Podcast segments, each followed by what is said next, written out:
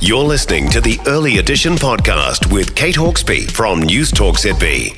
Gavin Grey is with us now with news out of the UK, and Julian Assange has written a letter to King Charles. Gavin, why? He has, indeed. Good uh, morning to you, Roman. Yes, the letter is the very first document that the Australian journalist and the WikiLeaks founder has written and published uh, since he went to prison in South East London, in Belmarsh Prison. Uh, the letter really accounts the horrors of his life in prison. Uh, he's an Australian citizen, of course, but he remains in Belmarsh as he fights an American attempt to extradite him to face charges in connection with the publication of hundreds of thousands of leaked documents about the Afghanistan and Iraq wars and uh, diplomatic cables. And the letter, well, I think it's pretty sarcastic, really. It says, On the coronation of my liege, I thought it only fitting to extend a heartfelt invitation to you to commemorate this momentous occasion by visiting your very own kingdom within a kingdom, His Majesty's prison, Belmarsh. He goes on to say you ought to know how it treats its prisoners, and uh, they say that there are 687 of your loyal subjects held here, uh, and the UK has a record as the nation with the largest prison population in Western Europe. He complains about the food.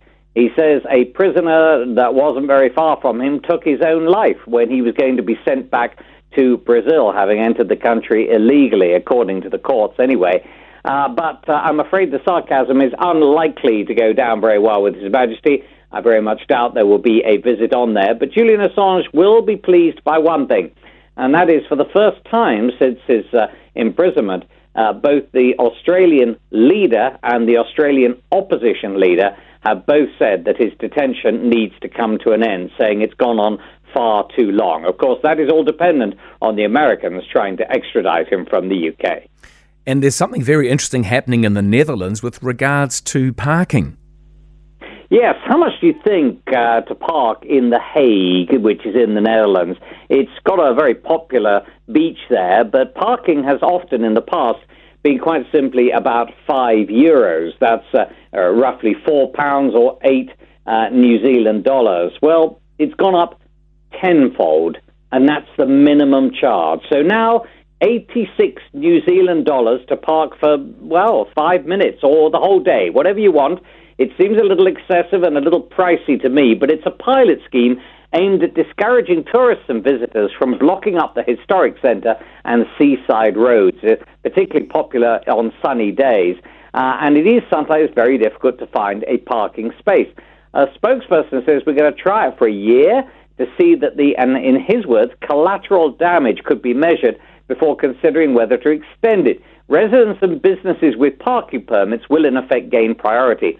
He says people should walk or bicycle or use public transport, but the least option should be cars. Well, he's certainly going to benefit from making cars the worst option when you consider how expensive it'll be. However, local businesses are not so happy. They're saying a lot of the buildings are already empty. We need to encourage businesses and encourage people in to the uh, Hague to come in and see those businesses and shop at those businesses. Incidentally, The Hague isn't the first. In Amsterdam, there are plans to go completely emissions free and reduce 80% of all road speeds down to 30 kilometers per hour.